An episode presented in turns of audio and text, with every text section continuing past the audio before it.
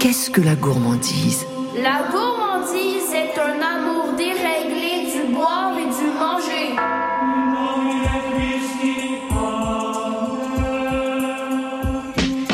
Vice et vertu des sept péchés capitaux. Une émission signée Francis Legault et présentée par Anne Dorval. Une production des médias francophones publics. Radio France, RTBF, Radio-Télévision Suisse. Radio-Canada.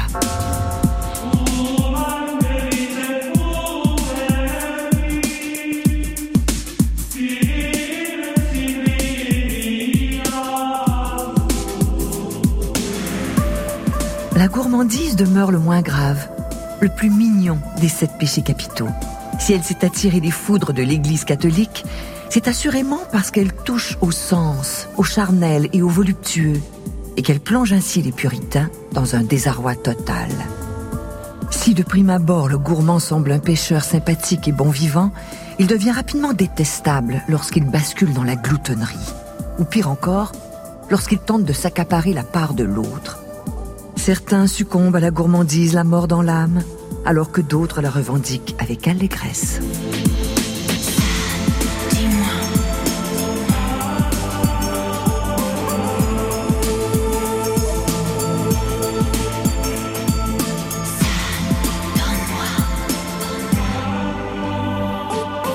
L'animateur, François-Régis Goudry. La gourmandise, déjà, pour moi, c'est un très joli mot. Et c'est un mot qui incarne justement la gourmandise. C'est par définition un mot qui est gourmand, un mot qu'on a envie de croquer, de dévorer, de manger par tous les bouts. Euh, quand vous prononcez le mot gourmandise, il y a une espèce de gymnastique masticatoire avec cette petite finale comme ça qui frise, qui est une espèce de sifflement de plaisir. Dise, la gourmandise. Et puis ment, il y a aussi une syllabe qui parle beaucoup aux Français et aux francophones. Ment, maman, maman, la gourmandise, c'est peut-être bien finalement le premier plaisir de la vie. Euh, c'est euh, le nouveau-né qui se jette sur le sein de sa mère avec cette espèce de gourmandise, cette porte ouverte sur le monde extérieur en fait. Donc pour moi la gourmandise c'est d'abord euh, un immense élan de curiosité. Une curiosité pour évidemment les nourritures terrestres, pour euh, les choses comestibles, mais plus globalement une curiosité générale vers euh, le monde sensoriel. Après il y a évidemment les excès. Et je crois que c'est l'excès de gourmandise qui peut être répréhensible ou qui a en tout cas été un peu puni par la morale chrétienne dans nos civilisations. Euh, mais la gourmandise en elle-même, c'est un formidable euh, outil de découverte du monde. Le réalisateur Patrice Lecomte. Je crois que mon péché capital préféré, c'est la gourmandise. Parce que quand j'étais petit, enfant, j'étais gros. J'étais rondouillard. Oui, ça semble un peu bizarre aujourd'hui de et j'avais un solide coup de fourchette. Ma mère faisait très bien la cuisine, des choses pas que légères d'ailleurs. Euh, C'était plus euh, pommes de terre, escalope lorraine, crème, euh, ma famille est d'origine normande, donc en Normandie, la crème, le fromage, tout ça, ça y va gaiement. Et je, et je oui, j'avais un bon coup de fourchette. Et ma mère avait cette expression euh, assassine, enfin assassine. Elle me disait, elle m'encourageait à manger. J'avais des frères et sœurs, mais c'était moi le plus gourmand, largement. Et elle disait, oh, mais c'est pas grave, il vaut mieux faire envie que pitié. C'était une formule familiale euh, incontournable. Et donc, moi, avec la bénédiction de cette formule familiale, il vaut mieux faire envie que pitié. Je mangeais, je me servais et, et j'étais, j'étais un, un petit gros. L'auteur, Daniela Ferrière. J'avais à peu près 8, 9 ans et c'était le carnaval à Petit Gouave, dans, dans la petite ville où je passais mon enfance. J'avais la fièvre et je ne sais pas pourquoi personne n'était à la maison, tout le monde était allé regarder le spectacle du carnaval. Et je me suis retrouvé seul avec quelque chose de neuf, une bouteille d'alcool sucré qu'on appelle un cocktail en Haïti avec et je sais pas moi cerise et citron, sucre, il y avait quelque chose de coloré qui était là-dedans. Et moi, j'avais cru que l'alcool avait un goût particulier que je pouvais pas supporter, mais là, c'était tellement sucré, j'ai pas compris, j'ai bu toute la bouteille et, et jamais eu un plaisir aussi extraordinaire. J'ai été obligé de me coucher par terre sur le plancher, de regarder naturellement le plafond qui, qui, qui m'arrivait dessus. Il me tombait pas dessus. C'était des vols planés. Et des fois, je l'évitais. Je ne savais pas que mon corps pouvait subir une telle, de telles torsions. C'était magique. Et, mais j'avais l'impression que j'étais allé trop loin, j'avais trop bu. Mais en même temps, le résultat était, était magnifique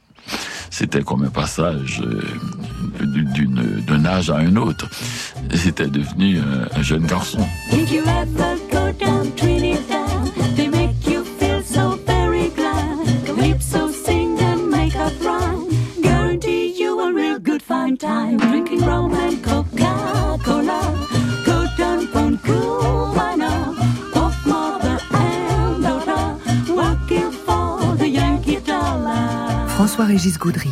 Je me souviens que lorsque j'étais euh, petit, pas que c'était important, euh, et euh, ce qui était important à mes yeux, c'était évidemment la chasse aux œufs dans mon jardin de Lyon. J'ai eu la chance de grandir dans cette ville qui est très portée sur la gastronomie.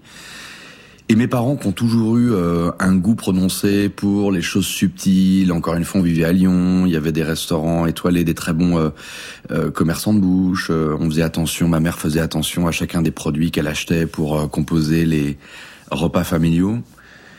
Et ils allaient toujours chez Bernachon ou chez des chocolatiers réputés pour acheter de formidables œufs en chocolat noir à 75, 80%, etc. Et moi qui avais 12 ou 13 ans, je trouvais ces chocolats un peu austères.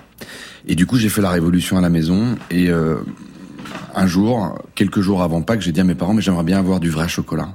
Du chocolat bien sucré, avec beaucoup de lait, d'une certaine marque allemande, avec euh, la, la, petite tête du bambin blond, si vous voyez la marque à laquelle je fais allusion.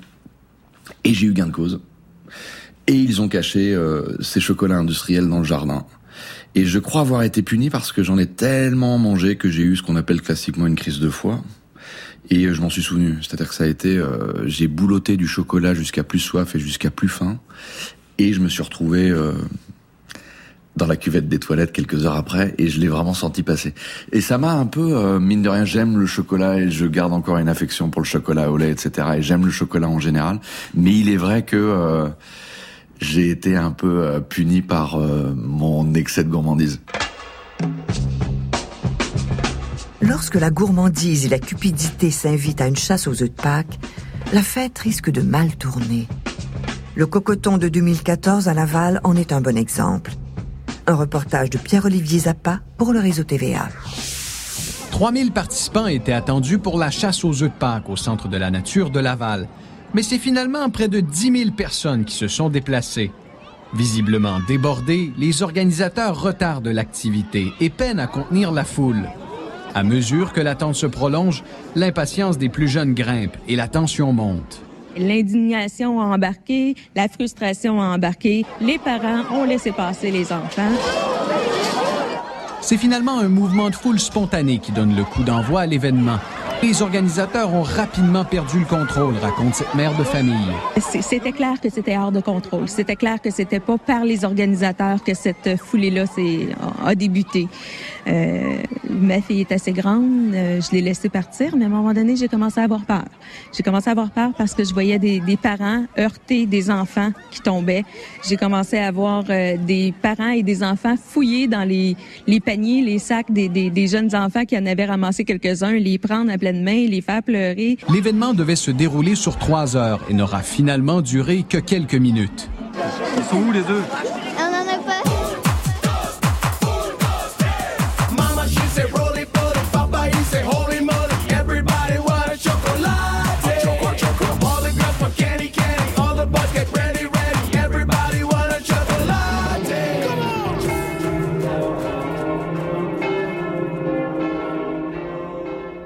L'historien médiéviste Michel Pastoureau. La gourmandise, goula, comme dit le latin, est-ce que c'est un péché ou est-ce que ce n'est pas un péché? Si c'est un péché, est-ce qu'il est capital ou non? Pas mal d'auteurs pensent que c'est un petit péché, mais pas un gros péché. Euh, Saint Thomas d'Aquin, par exemple, qui est quand même le grand théologien du Moyen Âge, considère que ce n'est pas un péché. Mais il faut préciser que Thomas d'Aquin était un homme totalement obèse et extrêmement gourmand. Donc il avait une tolérance et une sympathie même pour la, pour la goula, comme dit le latin. En général, euh, quand on veut mettre en scène euh, la goinfrerie ou la gourmandise, deux animaux sont sollicités. Le cochon, qui mange de tout et qui mange tout le temps, et l'ours qui est particulièrement gourmand et qui aime beaucoup ce qui est sucré, et notamment le miel. On a de très nombreuses images, tableaux, gravures qui mettent en scène un ours qui s'attaque à des ruches et qui naturellement est puni de sa gourmandise parce qu'il est attaqué par, par les abeilles. C'est un topos très très fréquent jusqu'en plein 19e siècle. L'historien Pierre-Luc Brisson. C'est une grosse et une longue affaire à Rome.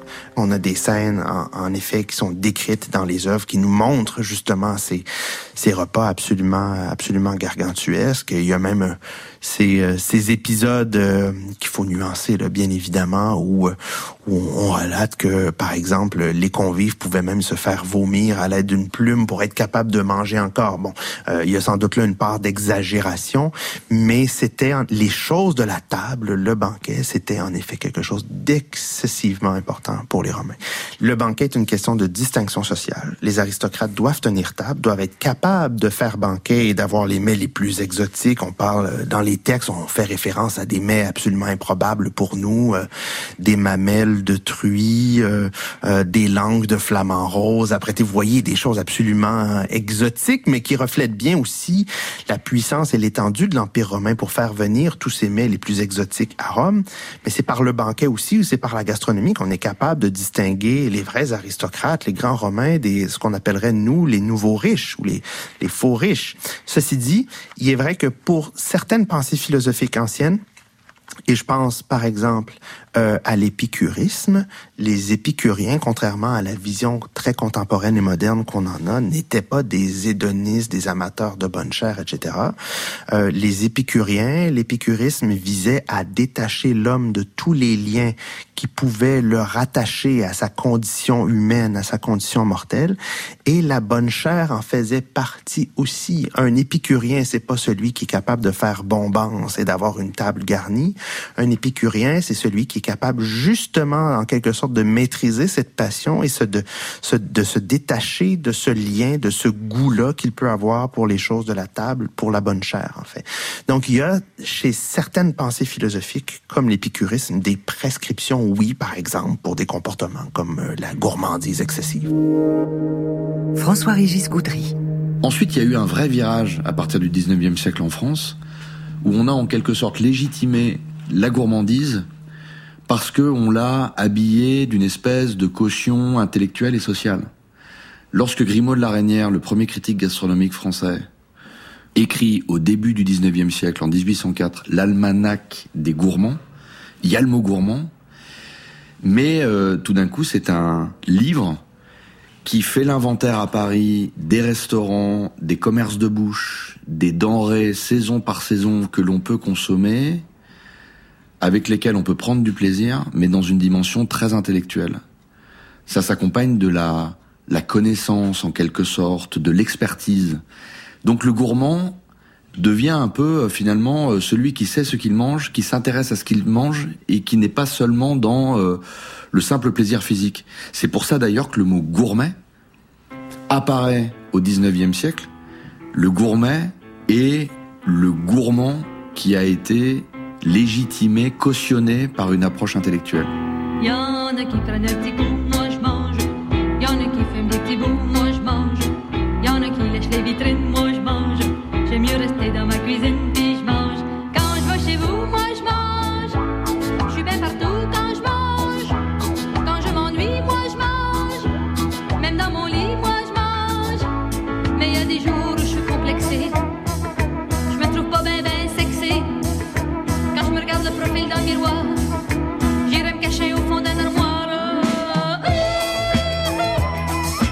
Psychologue Hubert Van Geisegem. Sur le plan du développement de la gourmandise, euh, notre bonne vieille psychanalyse a toujours fait référence à l'érotisme oral. Effectivement, vous connaissez les stades euh, qui ont été présentés par cette école de pensée, oral, euh, anal, phallique. Euh, alors, l'oral, c'est évidemment l'individu qui, pour s'assurer d'être proche de son objet d'amour, veut manger son objet d'amour. Ça, c'est la base de l'érotisme euh, oral. Alors cet individu va donc manger son entourage pour se sentir aimé finalement. Et c'est pour ça aussi que euh, on va surtout rencontrer la gourmandise chez des gens qui sont un peu oraux, comme encore là le disait la psychanalyse, comme par exemple les dépendants. Et les dépressifs également. C'est la raison pour, par exemple, les dépressifs, la psychanalyse a toujours pensé que ce sont des oraux qui ont voulu euh, manger maman, mais qui ont eu tellement peur de la mordre en la mangeant qu'ils ils se sentent coupables. Et pour une raison ou une autre, la première chose que quelqu'un qui glisse dans la dépression, qu'est-ce qu'il fait? Il ne mange plus. Et il maigrit. Comme s'il devait expier le péché original qui est d'avoir mangé l'objet d'amour. Patrice Lecomte. Il m'est arrivé plusieurs fois de, de balancer dans la gourmandise. C'était pas un des repas gargantuesques, mais c'était des repas irraisonnés. Et à chaque fois, c'était pour compenser une espèce de tristesse infinie qui me submergeait. Je ne me suis jamais connu, même aujourd'hui, en train de dire ça va, j'ai assez mangé. Non, merci, je, je peux plus rien manger. Non, non, je les gâteaux secs, par exemple. Les gâteaux secs, je, je peux je- et même encore aujourd'hui, je pourrais descendre trois boîtes de gâteaux secs à condition qu'ils soient bons, bien sûr, d'en découvrir des nouveaux. Des, j'ai- oui, oui, j'ai toujours au fond de moi-même, quelque part, plane au-dessus de ma tête euh, le péché capital de la gourmandise, dans gourmandise dans laquelle je ne plonge pas. Le fait d'avoir été gros, petit, ça, ça vous reste, quoi. C'est, c'est pas comme une cicatrice, faut pas exagérer, mais ça, ça vous reste. C'est nul. L'animatrice, Laure Adler. On dit souvent que c'est les femmes qui sont gourmandes. Moi, je revendique la gourmandise non pas comme un péché, mais comme un plaisir, comme un désir, un- comme une fusion avec soi-même. euh. Mais nous, les femmes, on paye le prix fort avec la gourmandise parce que d'abord, euh, si on est gourmande, on vous fait comprendre que ça veut dire qu'on craque, ou ça veut dire qu'on est en situation de rupture amoureuse, ou ça veut dire que euh, on est en situation de fragilité. La gourmandise est quelque chose euh, qui est épicurienne pour les hommes et qui est quelque chose qui est signe de force, d'appétit de vivre pour les hommes, alors que nous, quand on dit qu'on est gourmande et qu'on craque pour du chocolat ou qu'on craque pour des bons plats et qu'on prend de l'embonpoint, ça veut dire que on est vraiment super fragile, qu'on est en situation de crise, qu'on vient de se faire larguer, euh, ou qu'on n'a pas le moral et qu'il faut se restaurer, si j'ose dire, dans tous les sens du terme, pas seulement psychique, mais aussi physique, en trouvant des dérivatifs, etc. Donc la gourmandise, non, c'est pas un péché pour les femmes. Au contraire, euh, c'est une espèce de fusion, c'est une découverte de soi-même, il faut la revendiquer comme étant une prolongation de nous-mêmes extrêmement jouissive, parce que on a droit à la jouissance, on a droit au désir, on a le droit d'aller vers l'illimité, et surtout, on a le droit d'aller au-delà des interdits. En spectacle à la Licorne de Montréal en 1995, la chanteuse Marie-Claire Séguin. Ça vous est sûrement arrivé? Vous êtes à table après manger avec des amis et vous mangez avec plaisir, avec joie, avec satisfaction. Et je sais de quoi je parle. et là, la plus maigre de la table t'annonce qu'elle se met au régime.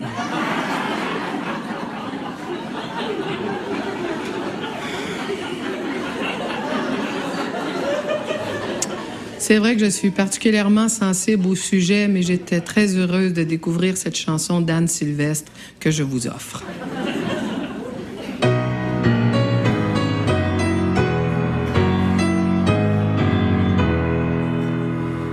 Seigneur, délivrez-nous de ces filles sans fesses qui regardent les nôtres avec réprobation. Seigneur, Délivrez-nous de ces tristes drôlesses ou donnez-nous au moins quelques compensations.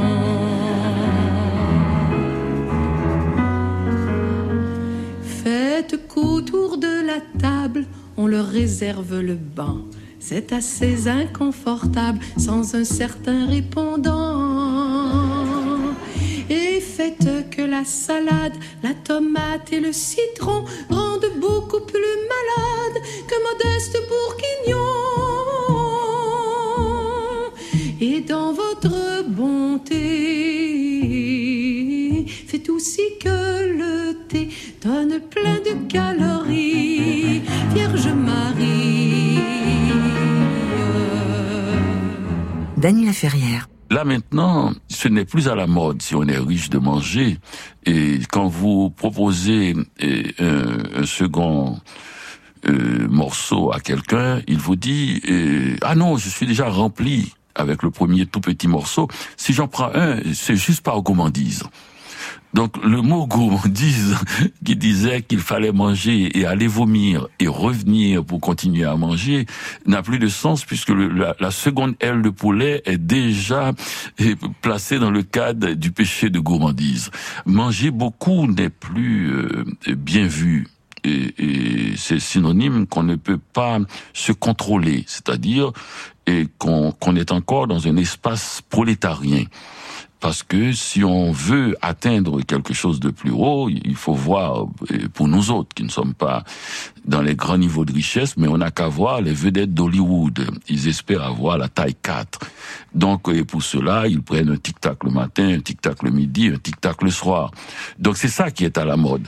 Donc, on est dans une période où- qui n'est plus la même où Néron et ses acolytes euh, faisaient de grands repas où la nourriture, il fallait ingurgiter, il fallait avoir vraiment, être énorme et pour, que ça ait un sens, pour qu'on ait l'impression que vous avez un pouvoir. Parce que c'était ça l'i- l'idée. L'idée du pouvoir, c'est toujours faire rentrer vers soi. C'est c'est un zoom in. Et j'ai remarqué que les sept péchés capitaux, c'est toujours ça. C'est faire rentrer à soi. C'est c'est tout avaler à soi. François-Régis Gaudry. J'ai le sentiment qu'aujourd'hui, la gourmandise au sens collectif est légitimée. Euh, jamais on a été autant porté vers les gâteaux. Il suffit de voir euh, l'importance euh, que prend la représentation de la gastronomie, de la pâtisserie sur les réseaux sociaux, le hashtag foodporn évidemment dont on parle depuis plusieurs années euh, sur Instagram, et qui montre à quel point aujourd'hui on se lâche quoi. Désormais, la gastronomie, euh, connaître euh, tel génie de la pâtisserie qui fait telle recette, avoir goûté ses gâteaux, on sait que désormais, ça correspond à une forme de reconnaissance sociale. Je pense que le food porn, c'est une façon d'afficher ouvertement notre rapport charnel et sexuel à la cuisine et la gastronomie. On le voit de manière euh, très objective lorsque l'on regarde une vidéo sur les réseaux sociaux. euh, euh, les abondances de crème, les formes plantureuses, même euh, les représentations euh, phalliques de certains gâteaux, etc., font directement appel dans notre inconscient à quelque chose qui relève évidemment euh, de pulsions charnelles ou sexuelles. La différence aujourd'hui, c'est que non seulement euh, on l'assume, on n'en tire aucune culpabilité, mais en plus on le revendique. Food porn, c'est quand même ni plus ni moins qu'un mot slogan. Il y a quand même quelque chose d'assez troublant. Maïté, l'inoubliable animatrice de la cuisine des mousquetaires, a été sans contredit une pionnière du food porn. Et elle n'a pas attendu Instagram ou TikTok pour dévoiler à l'écran l'art libertin de manger les ortolans. Alors là, je vais commencer à manger mon ortolan. Alors je le prends, et cet ortolan, il est brûlant, n'est-ce pas Alors je le mets, voyez-vous, contre la joue. Là, il est chaud. Je ne le souffle pas, parce qu'il ne faut pas le souffler, il faut l'attendre. Et on est là. Ah, Ça y est. Alors, vous voyez, je, je commence déjà à avoir de la graisse plein la figure. C'est ça qui est pas joli. Je mets mon doigt. C'est chaud. Il me tarde de le déguster. C'est chaud. Et là, chose qu'on ne devrait pas faire et qui n'est pas très jolie, je commence à le prendre à lui le derrière. Hmm. Je, je, je suis écœurante, je suis sûre de manger ça devant vous, mais oh bon mère, si vous pouviez déguster ce que je mange moi. Patrice Lecomte. Avec euh, Gérard Depardieu, euh, j'ai fait un film et je, je l'ai observé, je l'ai regardé. C'est un ogre, mais c'est un ogre en tout. C'est un ogre, il a un appétit phénoménal pour euh, jouer la comédie, manger, la vie, quoi. Euh, il est, il est hors norme vraiment de son talent aussi. Et, euh, et ce qui m'amusait beaucoup, c'est que euh, au début du tournage, il m'avait dit, euh, oh, je, je, faudrait vraiment que je perde un peu des kilos. il était très lourd, très volumineux. Alors donc il y avait une diététicienne qui par téléphone lui donnait les conseils, alors qu'on sait très bien ce qu'il faut manger et pas manger. Enfin, si on se bourre de pommes de terre, c'est moins bien que de se bourrer de haricots verts, bon, etc. Et, et sur le tournage à la cantine. Et il se servait euh, des choses raisonnables, plutôt des légumes verts, plutôt du poisson. Euh, il mettait pas de sauce dessus. Donc il, il, il, s'était vraiment acheté une conduite en termes de diététique, mais c'était quand même des montagnes de haricots verts. C'était pas juste un filet de poisson, mais c'était. Euh, il peut pas s'empêcher de manger. Et, et, sur sur le tournage, il y avait des. Par exemple, un, jour, on avait une scène dans une pharmacie qu'on est tourné en studio et tout, et pour faire joli dans la pharmacie, le dans des bocaux en verre, il y avait des, des, des pâtes de fruits ou des, des, des guimauves, ça s'appelle, enfin bon, des choses un peu pharmaceutiques. Et c'est joli, c'est rose, c'est blanc, enfin c'est pas mal dans le cadre. Et, euh, et lui il était assis juste à côté de ça. Et un peu comme un enfant qui fauche euh, de la confiture sans se faire voir, lui il soulevait le couvercle et puis il s'en engouffrait trois quatre. Et, euh, et, moi, je le voyais bien, évidemment, mais il faisait ça presque en cachette, quoi. moi, je lui dis, mais Gérard, je te vois. Euh, si, si, tu manges tout, ça va plus être accord. Il va falloir qu'on en remette. Eh ben, remets-en, comme ça, je les mangerai. Sur YouTube, les défis de gros mangeurs ont littéralement pris des proportions gargantuesques. Chronique de Redouane Tella à l'émission Capture d'écran sur France Inter. Salut les amis, aujourd'hui une nouvelle vidéo et ce soir je vais manger une barquette de frites XXL que je veux créer et composer moi-même avec plein de viande, plein de charcuterie, des légumes, des sauces et bien sûr plein de fromage. Oh. Alors lui c'est Alan 92. Et son, son, truc à lui, c'est de se lancer dans des défis où il se gave littéralement face caméra. Alors, on, on, peut voir sur sa chaîne plusieurs défis. Manger un flan pâtissier de 6 kilos, pas de problème. 100 nuggets de poulet, bah, c'est jouable. 4 burgers de 8 steaks chacun, trop facile pour lui. Il est énorme, non? Non, même, même pas, pas, même pas. Mais il, il a pas l'air en très bonne santé. Bref. Notre Alan national n'a rien inventé, vous le savez, la majorité de ces défis sont directement inspirés de youtubeurs américains. Mais qui, Redouane Tella, a envie de regarder ce genre de vidéos? Bah, Moi en premier lieu. C'est étrange, je sais, mais ces vidéos me fascinent. Pour son installation photographique Rotten Potato, l'artiste Catherine Longly a exploré l'univers des concours de gros mangeurs en Belgique et en France. Je dirais qu'il y a plusieurs profils de gros mangeurs. Il y a ceux qui participent de manière occasionnelle euh, pour déconner avec des copains, ou alors parfois j'en ai vu plusieurs fois qui avaient été inscrits contre leur gré par des amis. Euh, mais voilà, dans une optique de allez, on va bien rigoler. Mais il y avait une autre catégorie de mangeurs que je retrouvais de concours en concours, en tout cas dans une zone géographique euh, limitée. Ces gens avaient un, travail qui m'était peut-être pas forcément en valeur toutes leurs euh, capacités. Euh, certains étaient euh, livreurs de journaux ou euh, d'autres métiers qui ne les passionnaient pas franchement. Et je crois que ces gens avaient trouvé dans les concours de gros mangeurs une discipline où ils brillaient, où ils étaient numéro un, où ils étaient dans la première page du journal. Et on a tous un peu euh, envie de cette reconnaissance. Nicolas Guillit. Alors, j'ai un record de plus gros mangeur de tarte au concombre. Alors oui, c'est pas courant, euh, mais ça existe euh, et c'est très bon. Ça ressemble à quoi de la tarte au concombre Alors, ce n'est pas juste une tarte avec que des concombres. Évidemment, il y a beaucoup d'autres choses dedans. La recette euh, exacte est gardée secrète, mais euh, en gros, donc c'est une pâte à pain et il y a des œufs, de la crème, du fromage de chèvre, de l'emmental, des lardons, des fines herbes. Et par-dessus, il y a deux couches de concombre pour euh, vraiment pour la garniture. Et alors la tarte est cuite au four, donc ça se mange chaud. Bon, faut la manger froide aussi, mais habituellement ça se mange chaud. Du concombre chaud, oui.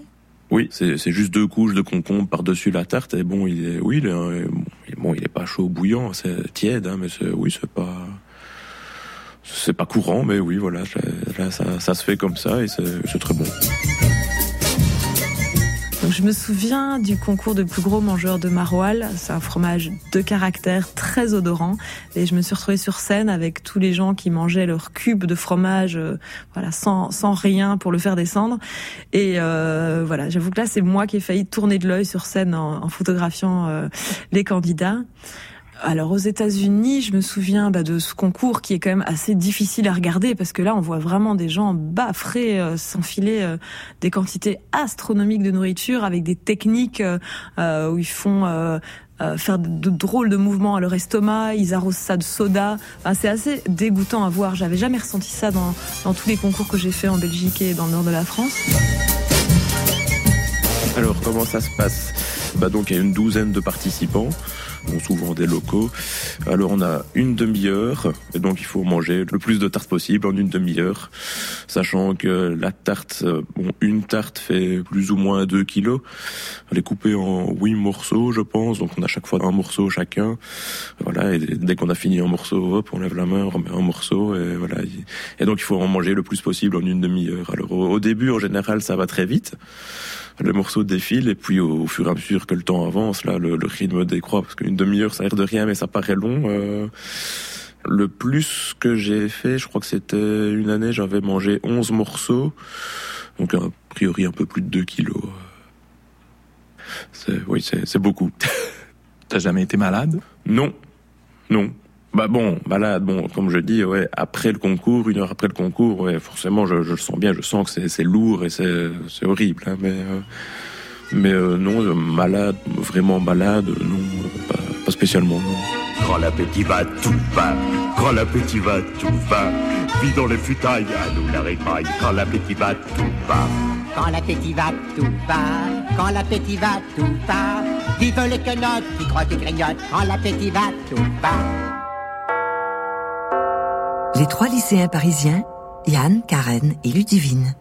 La gourmandise, ça, ça fait partie des, des, plaisirs de la vie. En fait, ça devrait pas être vraiment un péché. Bon, à l'époque, c'en était un parce que c'était peut-être synonyme euh, de manque de contrôle de soi. Euh, ah, tu peux pas te contrôler, euh, tu es allé manger quelque chose ou voilà. Mais en fait, là, se priver de gourmandise, c'est se priver de se faire plaisir. Et bah, je pense que après, bah ça peut être euh, propice à de la négativité et après on peut retomber bah, dans d'autres péchés comme euh, la colère, euh, etc. C'est vrai que moi je vais parler d'un truc qui est traditionnel français, la baguette de pain. Et quand on a toutes ces odeurs alléchantes qui sortent de la boulangerie vers 8 heures du matin, qu'on va en cours et qu'on se dit ah je me mangerais bien un petit bout de pain, c'est vrai que c'est très dur de pas en acheter, surtout qu'en plus je crois que c'est 95 centimes la baguette, donc c'est pas très très cher. C'est vrai que la baguette de pain, je trouve que c'est un bon exemple de gourmandise. Parce que bah quand j'étais euh, plus jeune et que on m'envoyait aller acheter le pain à la boulangerie, bah, en fait euh, je revenais, et il restait seulement la moitié de la baguette. Parce qu'entre temps bah je prenais le crouton parce que bon ça c'est un peu euh, une petite tradition française de quand on va acheter le pain on, on, enfin on arrache le crouton et on le mange. Mais sauf qu'après je prenais un autre bout et encore un autre bout et encore un autre bout. Et ça je pense que c'est de la gourmandise. Je vous écoute tous les trois et je me demande pour vous la gourmandise, est-ce que c'est un péché ou une fierté nationale française? Je pense que c'est plutôt une fierté nationale française avec les pâtisseries, la baguette. Oui, franchement, c'est très dur de se dire que c'est un péché quand on voit tout ce que la France au niveau culinaire ah, produit. Je peux pas. Oh, le patrimoine culinaire français. Oh enfin, la gourmandise, euh, bah, ça fait un peu partie de la culture française parce que en France, bah voilà, on a du vin, on a de, la nourriture qui est excellente. Et je pense à d'autres pays où, ils ont vraiment quasiment aucun patrimoine gastronomique. Par exemple, je sais pas, euh, l'Islande. Enfin voilà, des pays qui, enfin, qui ont pas spécialement des, enfin, de gastronomie, voilà, très très alléchante, si je peux me permettre. Mais euh... la balle perdue pour l'Islande. là, tu là, la cancel culture, elle va t'abattre. Hein. Euh, parce que tu sais, ils mangent du poisson et tout. Enfin. Moi, je pensais pas que t'allais donner de nom. je te jure, je pensais te dire, voilà, il y a certains pays. Non, t'as cité un nom. La gourmandise à la sauce british, l'auteur Ken Follett. C'est pas british, mais c'est à cause de ça que j'aime beaucoup la France. Ce que j'aime énormément en France, on peut marcher dans la, la rue et choisir par hasard un petit restaurant, entrer, toujours on mange bien, toujours. On commande une salade, c'est formidable. Ne commandez pas de salade en Angleterre, je vous conseille. c'est pas du tout la même chose.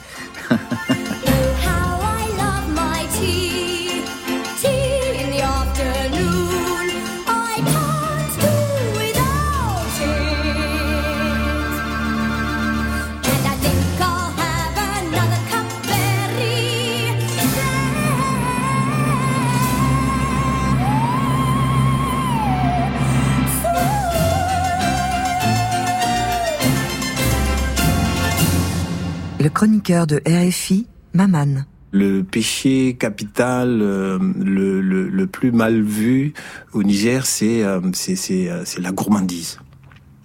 Oui, parce que le Niger est un pays sec, sahélien, il n'y a pas beaucoup à manger. Donc si toi tout seul tu veux tout prendre pour toi, c'est mal vu. Et comme moi je viens du nord du Niger, qui est, qui est, qui est désertique, donc euh, la générosité, c'est quelque chose de très précieux. Quand tu viens, le premier cadeau qu'on fait à quelqu'un, comme il manque de l'eau, c'est de l'eau.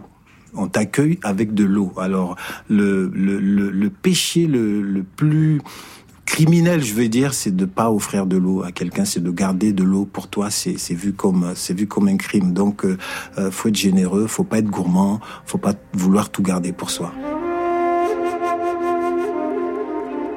Le médecin et poète Jean Désy.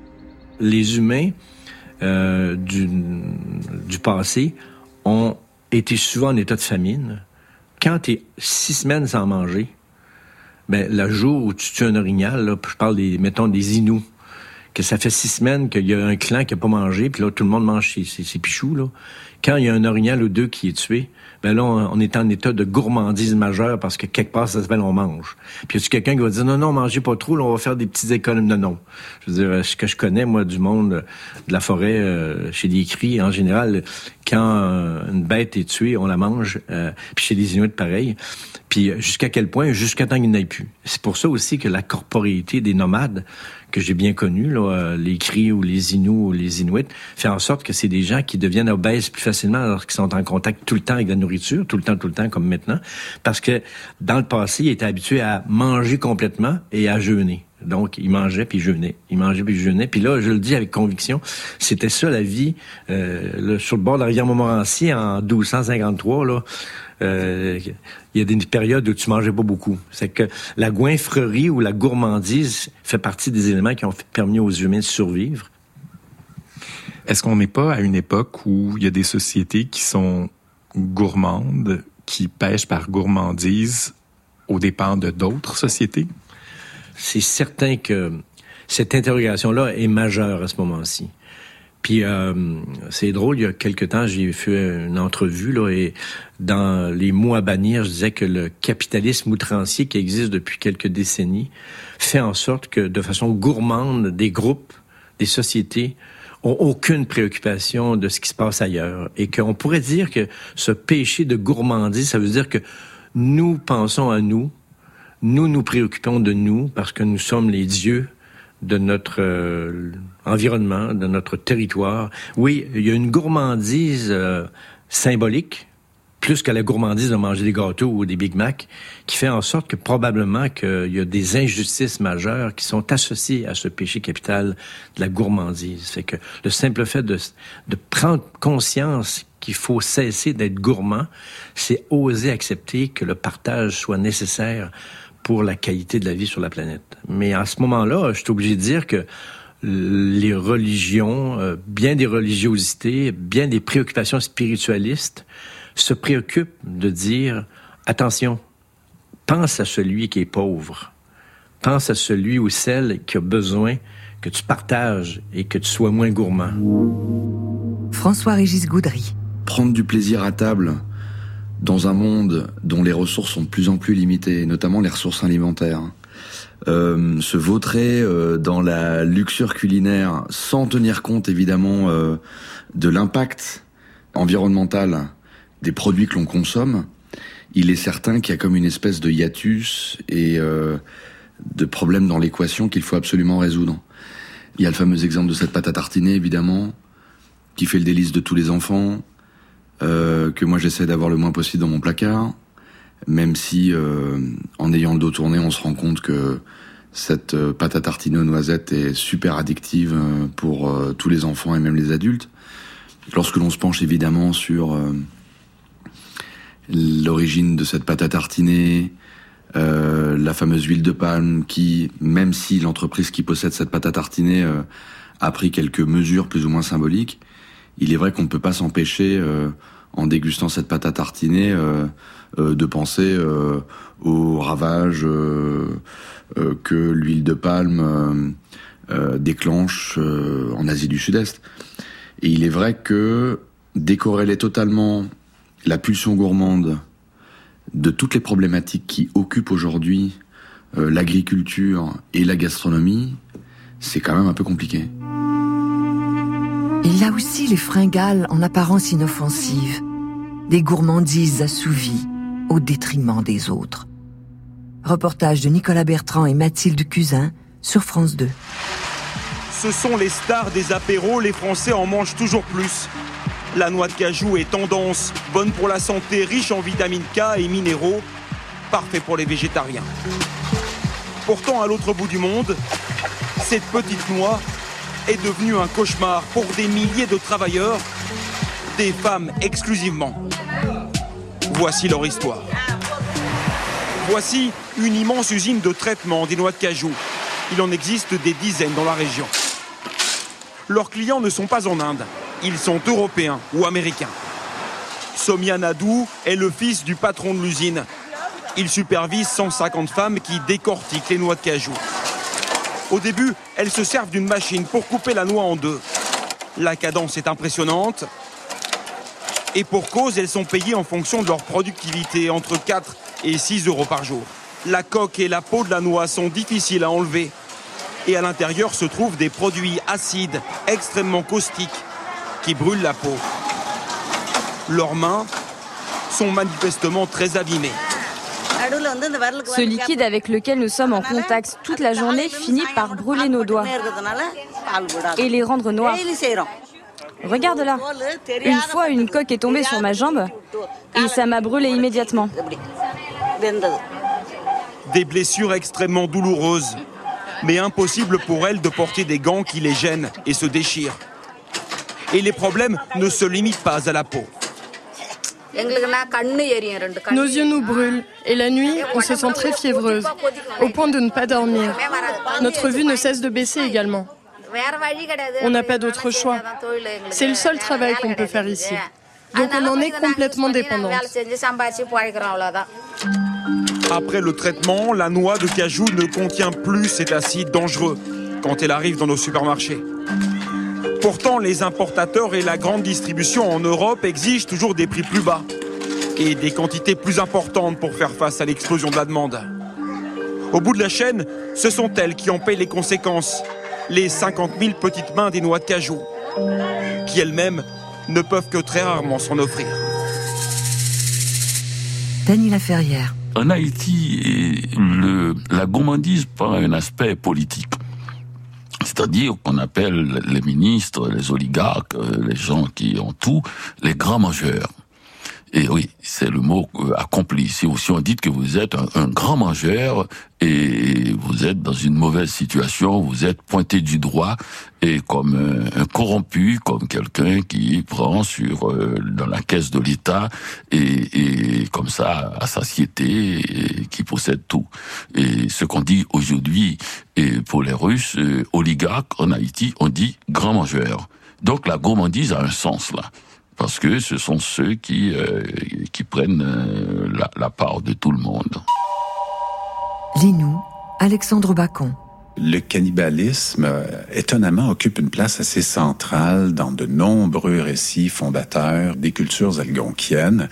On le retrouve dans plusieurs récits importants. En fait, plusieurs héros dans ces récits-là vont tout au long de leur péripétie débarrasser le monde des cannibales. Alors, a priori, bien sûr, c'est l'interdit aussi de l'anthropophagie, du cannibalisme. Mais quand on se penche plus en profondeur dans les récits, on comprend qu'il s'agit aussi d'une sorte de cannibalisme économique. Euh, donc, euh, ne pas nous manger les uns les autres. Et euh, peut-être parmi tous ces personnages, il y en a un qui incarne encore plus le danger qui sommeille en chaque homme, et c'est dans le personnage de Windigo. puis Windigo, on dit qu'il a jadis été un homme. Aujourd'hui, il a davantage l'apparence de ce qu'on pourrait appeler un mort-vivant. Mais on dit donc qu'à l'époque, une époque ancienne, il aurait été euh, un homme qui, euh, euh, pendant l'hiver, pendant une période de disette, justement, alors qu'il n'y avait plus rien à manger, a succombé à la folie et a dévoré l'entièreté de sa famille. et depuis, ben, il est à la recherche, donc il rôde autour des gens qui qui manquent de ressources, qui ont faim. Et donc, quelque part, ce que ça suppose, c'est que, en fait, sitôt qu'on qu'on manque de ressources, sommeille en nous ce Windigo euh, qui ne demande qu'à surgir euh, et qui fait en sorte qu'on a envie d'en avoir plus que son voisin, euh, d'en avoir plus que le clan voisin, plus que la nation voisine. Et il y a peut-être certains vieux qui diraient qu'aujourd'hui, Windigo est peut-être sur le point de conquérir le monde. Les gourmands métaphoriques. Pascal Bruckner.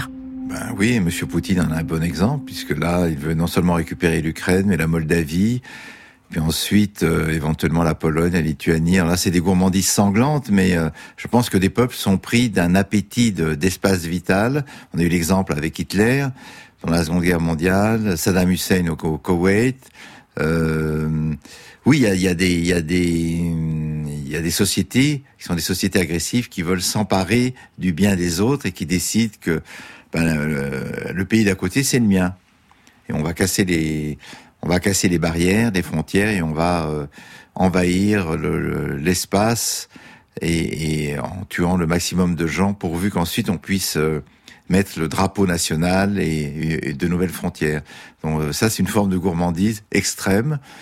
mais, mais oui, ça, peut, ça peut être assimilé à ce type de péché capitaux.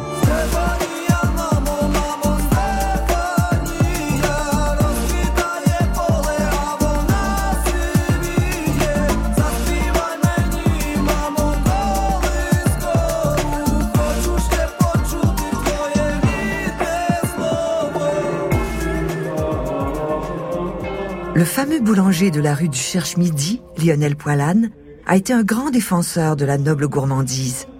Sa fille Apollonia se souvient. Paris, le 9 octobre 2002. Très Saint-Père. Dans la langue française, une formule ancienne suggère que nous sommes ce que nous mangeons. Cette intuition populaire et intelligente vis-à-vis -vis de l'aliment, que l'on retrouve dans toutes les cultures, apparaît pédagogique et saine. Les humains qui mangent pour répondre à cette nécessité première ont conçu, selon les cultures, un art de multiplier, de préparer et de concevoir l'aliment de telle sorte qu'il réjouisse le corps et l'esprit. Mon père, Lionel Poilane, était un grand gourmand. Il adorait le pain, évidemment, euh, toutes les choses de la vie, toutes ces nourritures du quotidien, qu'elles soient euh, physiques ou plus intellectuelles. Avec mon père, il n'y avait jamais de notion de culpabilité ou de condamnation de la gourmandise. Parce qu'au fond, la gourmandise, c'est cette notion de plaisir, c'est cette notion de générosité, c'est cette notion de partage et d'entraide. Ça ne peut être ou ça ne peut nourrir qu'un cercle vertueux. Et au tournant du millénium, mon père est rentré un soir à la maison et a dit à moi et à ma sœur et ma maman qu'il allait enlever la gourmandise de la liste des sept péchés capitaux. Mon père a commencé par écrire une supplique, et pendant deux ans, je l'ai vu gratter sur le canapé familial, sur un morceau de papier, un bloc, euh, avec son, son crayon, cette supplique au pape pour demander que la gourmandise soit retirée de la liste des sept péchés capitaux. Alors, à partir de cette idée folle, mais une bonne graine quand même, mon père se dit, alors, on va rassembler tous mes copains, les cuisiniers, les charcutiers, les pâtissiers, des personnalités du monde de la gastronomie, euh, que ce soit euh, Paul Bocuse par exemple, notre voisine euh, Sonia Riquel, qui était une grande gourmande et amatrice de chocolat, et d'autres personnalités de la vie publique, que quel que soit leur secteur d'activité, qui voulaient et avaient à défendre cette idée que la gourmandise, sous toutes ses coutures, sous tous ses angles historiques, étymologiques, ne justifie pas d'un regard négatif. Malheureusement, mes parents sont, décédés dans un accident euh, à l'automne 2002, juste au moment où il avait fini sa supplique. Et l'idée, c'était d'affréter un avion pour aller à Rome et de faire cette demande au pape, à l'époque, Jean-Paul II. J'avais cette supplique que j'ai imprimée et j'ai eu la chance de pouvoir avoir une audience avec le pape Jean-Paul II. On est en janvier 2003, on est à Rome, un mercredi matin, et j'apporte avec mes petites mains d'une jeune fille de 18 ans, à peine majeure, et celle de ma sœur qui a, du haut de ses 16 ans, elle et moi apportions un sujet qui était un sujet de cœur et un projet euh, qui était un des derniers projets de mon père. Et parce que nous sommes boulangers, eh bien, j'avais également apporté un pain décoré. Un pain décoré, c'est une grosse miche de pain d'à peu près 2 kilos. Pensez à une grosse brassée de pain qui était couverte d'un décor. Un décor à l'image des armoiries du Vatican. Euh, donc, on avait ce, ce gros pain, ces feuilles de papier, cette histoire, et on les a remis au pape Jean-Paul II en main propre. Euh, à l'époque, le pape était assez affaibli, mais a reçu avec beaucoup de dignité et beaucoup d'égard euh, cette supplique, ce présent. Euh, L'histoire n'a pas joué en ma faveur. Pour être honnête, nous n'avons pas eu de réponse à cette supplique parce que peu de temps après, le pape Jean-Paul II est décédé euh, et son successeur était connu pour être un petit peu plus euh, strict.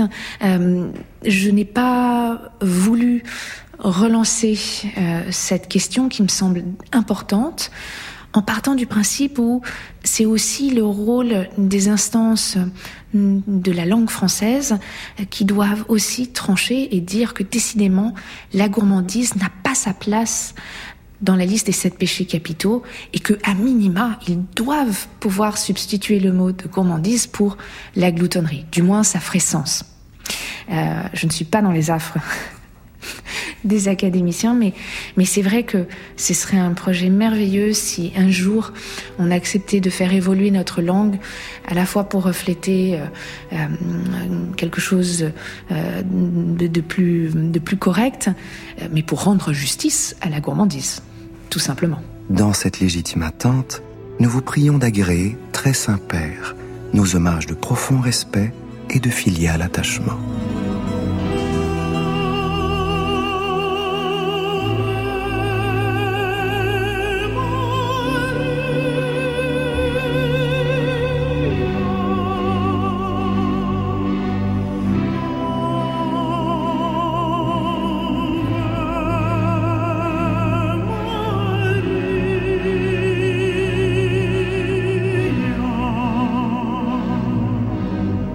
C'était Vice et Vertu des sept péchés capitaux, une production des médias francophones publics. À la recherche, Maude Paquette et Marie-Claude Paradis. À la technique, Patrick Knoop et Félix Tellier-Pouliot. Narration, Francis Ducharme. Recherche et montage d'archives, Mathieu Beauchamp et Alexandre Sheldon. À la réalisation post-production, Anne-Charlotte Desjardins-Lopez. Cette émission est présentée par Anne Dorval et signée Francis Legault.